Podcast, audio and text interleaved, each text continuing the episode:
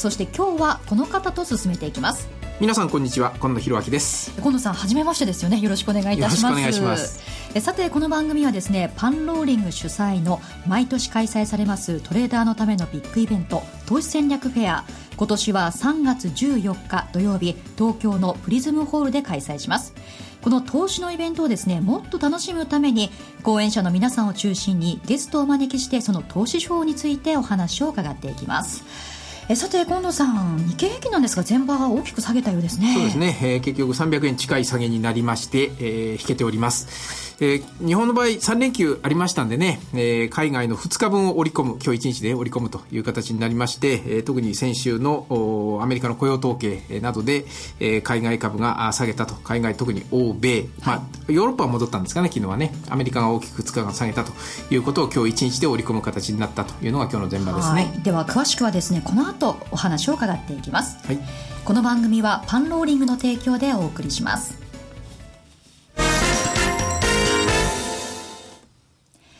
さて、前場の東京株式市場ですが、298円86銭安い、16,898円87銭、1万7000円も割り込みまして、1万6900円も割り込む展開となりましたよね。そうですね。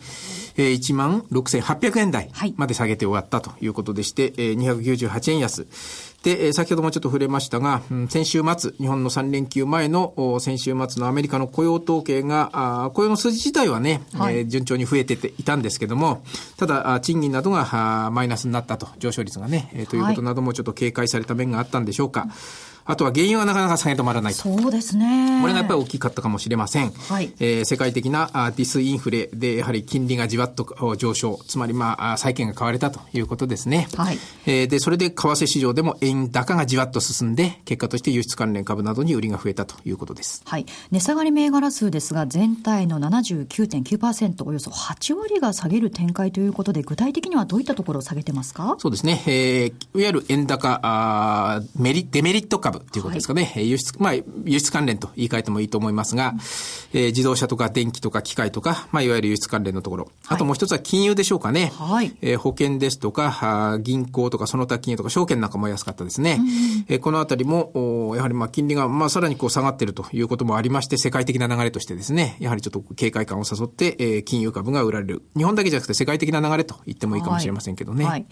この流れなんですが、先週もですね、まあ、大発会あとですよね、火曜日っていうのを大きく下げました。今週もなんかこう大きく下げた感じがするんですが。先週も火曜日そうですよね。はい、まあたまたまだと思いますけどね、それはね。えー、ただ今日あたり、まあ昨日日本のアメリあの、お休みだったっていうこともね、えー、ちょっと影響して、その2日分を一気に織り込んでるという面があるんだと思いますが、ただ他のアジアのマーケットあたりの動き見ると、今日はまあそうでもないと言いますかね。はい、まあ昨日は下げた面がありましたが、今日は多少こう揉み合いに転じてきてるということもあって、えー、ここからさらにこう一段と売り込む動きにはなかなかなんないかもしれま、なならないかもしれませんけども、ただ逆に言うとちょっと積極的な買い材料は乏しくなっているという面ありますね。あとやっぱり原油がどっかで下げ止まってくんないと、えー、ちょっとマーケット全体が安定しないという面があるかもしれません。はい。こういった状況の中で何か個別で気になる動きというのはありましたか？うん。個別ではね、やはり、あの、その原油安を反映してと言っていいでしょうか。やっぱり石油株ですとか、はい、あとは資源関連などはやっぱり総じて弱いですよね。うん、あと、為替がやはりじわっと、これも繰り返しになりますが、はい一時117円台まで入ったのかな、えー、ということで、えー、118円割り込んでしま割り込む場面ありましたよね。はい、で、結果として、えー、マーケット全体としてやはり今年も、まあちょっと長い目で見ても円安傾向続くだろうという前提で、これまで、はい、えー、プライシングされたマーケット動いてた面がありますから、はい、ちょっとやはり足元で117円台まで、118円割れまで円高方向に触れたということで、うん、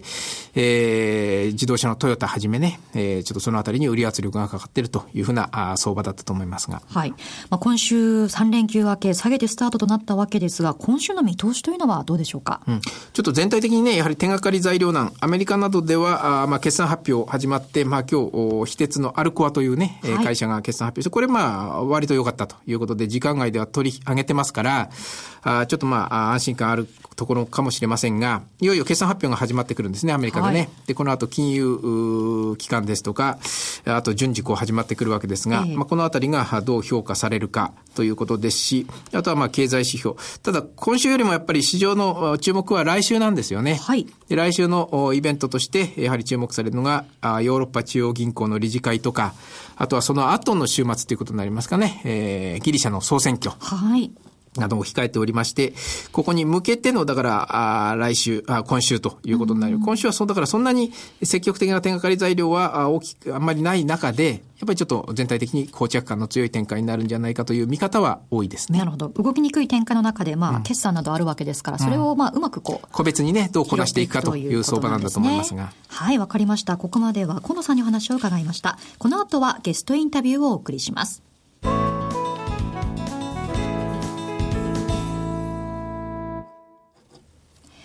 さて、今日お招きするゲストは、イーワラント証券の土井正嗣さんです。よろしくお願いします。よろしくお願いします。さて、土井さんは、イーワラントの生みの親ということで、えー、本も出されているわけですが、勝ち抜け、サバイバル投資術などがあるわけですよね。まず、サバイバル投資というのは、どういったものなんでしょうか？あの、相場の大きなこう循環を見ておくと、大体こう7年から10年ぐらいに、大きなこう、まあ、バブル相場があって、で、ガンとクラッシュすると。はい、まあ、ここのとこ、あの、3回繰り返してるんですけども、え。で、まあ、こういうことを無視して一生懸命投資してても結局そのクラッシュにまあ、巻き込まれてしまうと、はい、えー、まあ、4割から5割ぐらい、まあ、よくても3割ぐらい損しちゃうので、はい、まあ、全部こう、儲けを失っちゃうんですよね。うんうん、で、まあ、そういう意味ではサバイバル投資というところでは、まず巻き込まれないと。はい、で、巻き込まれないでキャッシュが残っていれば、まあ、バーフェットさんみたいに大底で買うこともできるので、はい、まあ、そこをうまく、えー、できる方法がないかっていうところが、まあ、あの、まあ、個人的な研究の中心で、まあ、それをサバイバル投資というふうに呼んでますね。なるほど。その大きなサイクルというのは直近でいうと、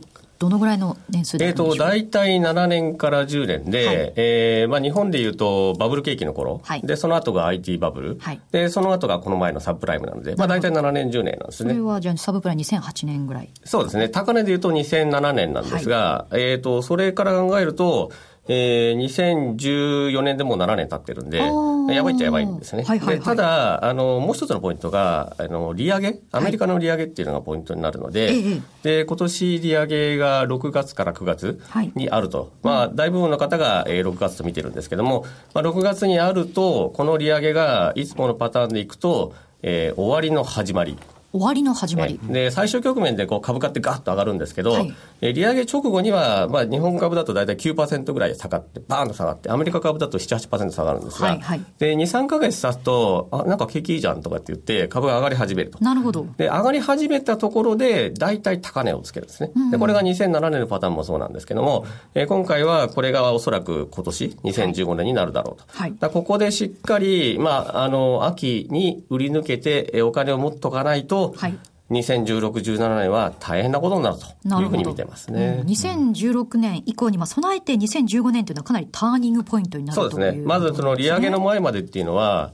あの、例年でいくと、こう、上がったり下がったり、ちょうど今みたいな相場なんですよね。うん、1000円から2000円ぐらいの幅を行ったり来たりすると。で、まあ、イエレンさんのい、まあ、一言一言に喜んだり悲しんだりしてますよね。で、この前もグリーンスパンさんに騙されて、日本株だけなんかしばらく金利上げないとか言ったらガーッと上がって、アメリカ株は上がんなかったんですけど、で、その後実際にあの利上げしたのが、した直後に、まあ、アメリカも日本株もガーンと下がってる、えー、で、しばらくして上がったところのこの高値っていうのもおそらく今回も同じなんで、うん、その辺のこう流れは、あの、チャートと、えー、金利がどういうふうに上がっていったかっていうのを見とく必要がありますね。うん、個人投資家が心がけなければいけないことっていうのはそういうタイミングを狙うそうですね。今の時期になると、大体、あの、逆光高銘柄狙いとかって言って、はい、えー、この株買っときゃ大丈夫みたいな人が絶対出てくるんですよ。えー、で、これはそういうことないんですね。えー、あの、クラッシュした時は、その株が10%下がるか、他の株が13%下がるか、まあ、その程度の差でしかないので、あんまちっちゃいとこ見ててもしょうがないですね。うんうんうん、で個別でこう狙うというよりも、こう大きなこう波をうまくこう捉えることが大切なんですね。あの、あと個別の場合は、あの、情が映って切りにくいんですなるほど。それはあるかもしれませんね。だからそこを右先物とか、まあ、オラントですと、あの、5倍のレバレッジトラッカーとかありますし、まあ、ETF の信用で買ってもいいんですけど、こういうものだと、こう、淡々と切れるので、今みたいな相場だと、そういう方がやりやすい。だ今日みたいな相場そうなんですよね。どれ買ってても下がるんで。そうですね。一生懸命探しても無駄なんですよね。で、逆行高してるのは、あの、マザーズとかの個人投資家が無理やり上げてるような、昔でいうして株みたいなやつなんで、あれは触らない方がいいかなというふうに見てますね。はい、まあ、2015年の大きなポイントとしては、アメリカの利上げということなんですが、日本、ヨーロッパの金融政策などはどうでしょうか？あの、ヨーロッパの場合は、えー、まあ、量的緩和しなきゃいけないだろうと、ドイツが一生懸命反対してるんですけども、今月か、あの、まあ、近いうち、まあ、少なくとも3月ぐらいまでには、えー、国債を買い入れる量的緩和をやり始めると。うん、まあ、そうなるとユーロは弱くなって、まあ、対米ドルで弱くなると。で、日本円に対して弱くなるかどうかっていうと、どっちの方がお金いっぱい吸ったかって競争なので、これは難しいと。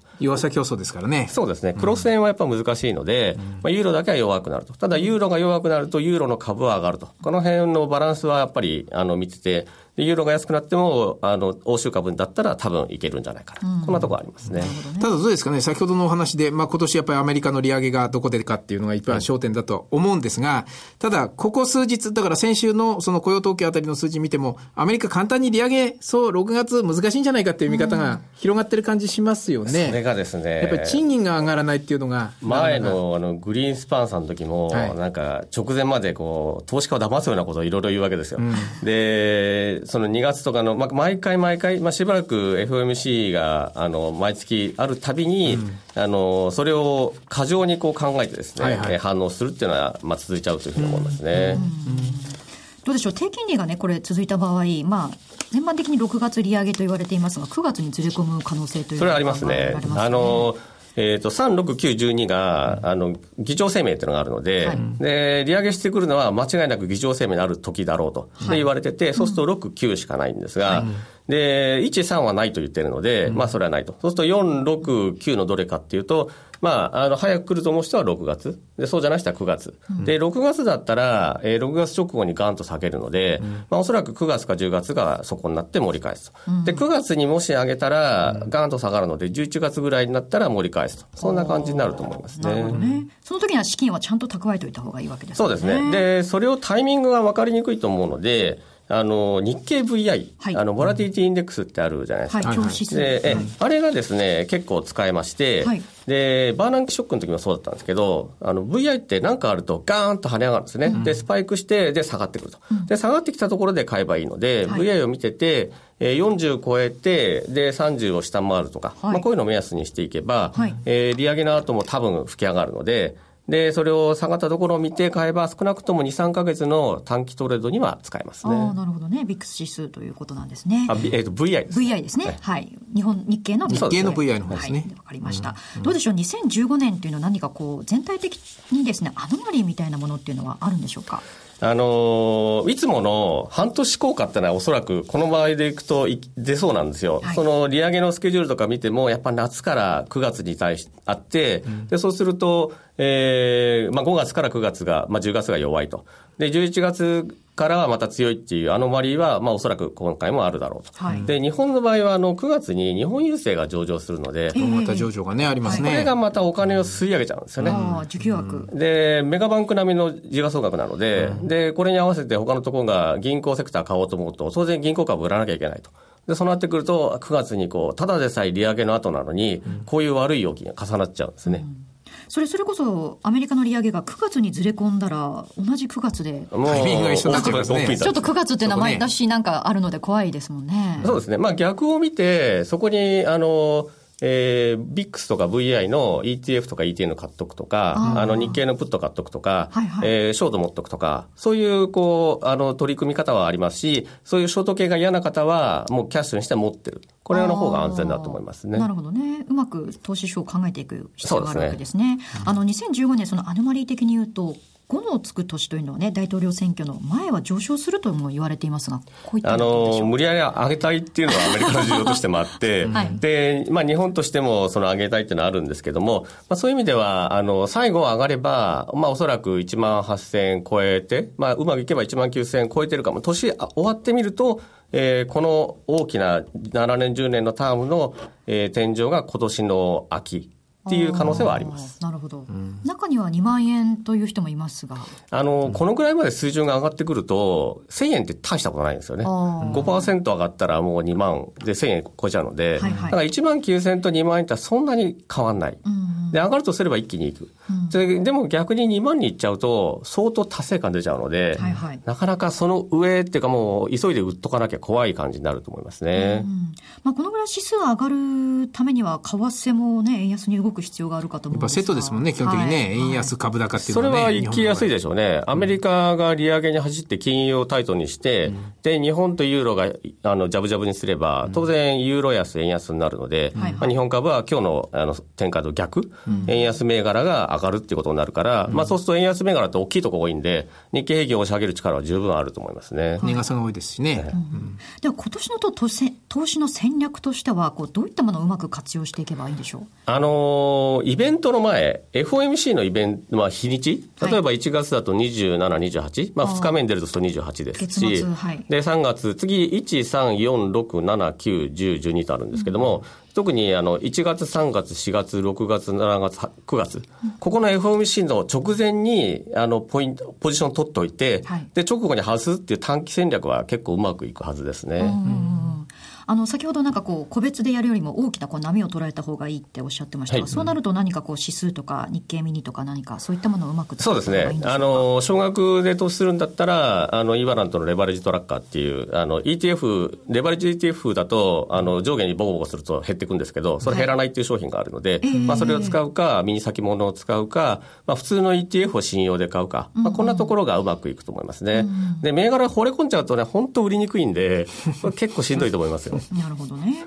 まあ、今年の2015年の考える上での大きなポイントというのは、やはりアメリカの利上げになるわけですですね、その後先を先を見て、あの3年タームのプランを考えて、今年はキャッシュにしとくんだっていうのをどっかで考えながらやっていくといいと思いますね。そういうのをキャッシュにするという、うん、そういう意味では上がったところは確実に売って、売らないと次に落ちた時に買おう金ないですから、そ、ね,、こがやっぱりポイントなんですよね。ね買うだけじゃなくてね。うんうんうん、そのね、アメリカが利上げした時に、こう、世界の景気を見た場合、中国とかちょっと。あ、かなりやばいですね。あの、アメリカが利上げすると、えー、アジア危機もロシア危機もそうなんですけど、はい、で、他の国が壊れちゃうんですよね。えー、で、今回、えー、アメリカが当然利上げするとアメリカとか日本株下がるんですけど、えー、本当に壊れちゃうのは中国じゃないかと思ってまして、はい、で、中国の場合もすでに不動産バブルが崩壊しかかってるんですね。えー、で、彼らもともと外のお金に頼ってるので、アメリカのお金がぐっと逃げる、あるいは中国人がお金をもっと逃がすとすると、もう本格的にあのバブルが崩壊する、不動産バブル崩壊すると経済崩壊しちゃうので、うん、このリスクは今年から来年にかけてはかなり高いです。なん。となくその予兆はありますよね、今ね、ね。足元のね、不動産の価格なんか見てますとね、中国ね。ちょうどあの不動産開発会社がいく社潰れたので、あれっていうのはあのよくある傾向なんですよ、予兆なんですね。あそこからドドドって何か起きるかもしれない。こうダムが決壊するみたいな、アリの一決みたいな感じです。あ耐えてたものがドワーっていく。で、連鎖してお金貸すのが嫌になって、貸し上がしになってっていうパターンがいつものパターンなんですね。まあ、先ほどね、バブルとおっしゃってましたが、そのね、大きな波を捉える上では、うまくバブルに乗ることが大切だと思うんですけど、はい、そのバブルって自分がその中にいるとわからないじゃないですか。後になってなんか、まあ歴史と一緒で分かったりする。まあ、結果論みたいなとこありますからね。そうですよね。最近はいい指標がいっぱいあって、はい、あの、時価総額と GNP を比べるっていうバフェット指標っていうのがあるんですけど、はい、で、これで見ると、現在のアメ株はもう危ないと。IT バブルのすった金ぐらいあります。もう上がりすぎ？っていう、もう上がりすぎで、で、日本株はちょうど GDP と重なったぐらいなんで、はい、でも日本株って日本株だけで動けないんですよ。うん、アメ株が崩壊したら崩壊しちゃうので、やっぱアメ株が今もう金利上げる前からやばいっていうのが、今回のまあバブル。世界全体のバブルでいうと、まあ、おそらく名前は量的緩和バブルになると思うんですけど、このバブルではかなり危ないところに来てます。根拠なき熱狂と言いますが、今回も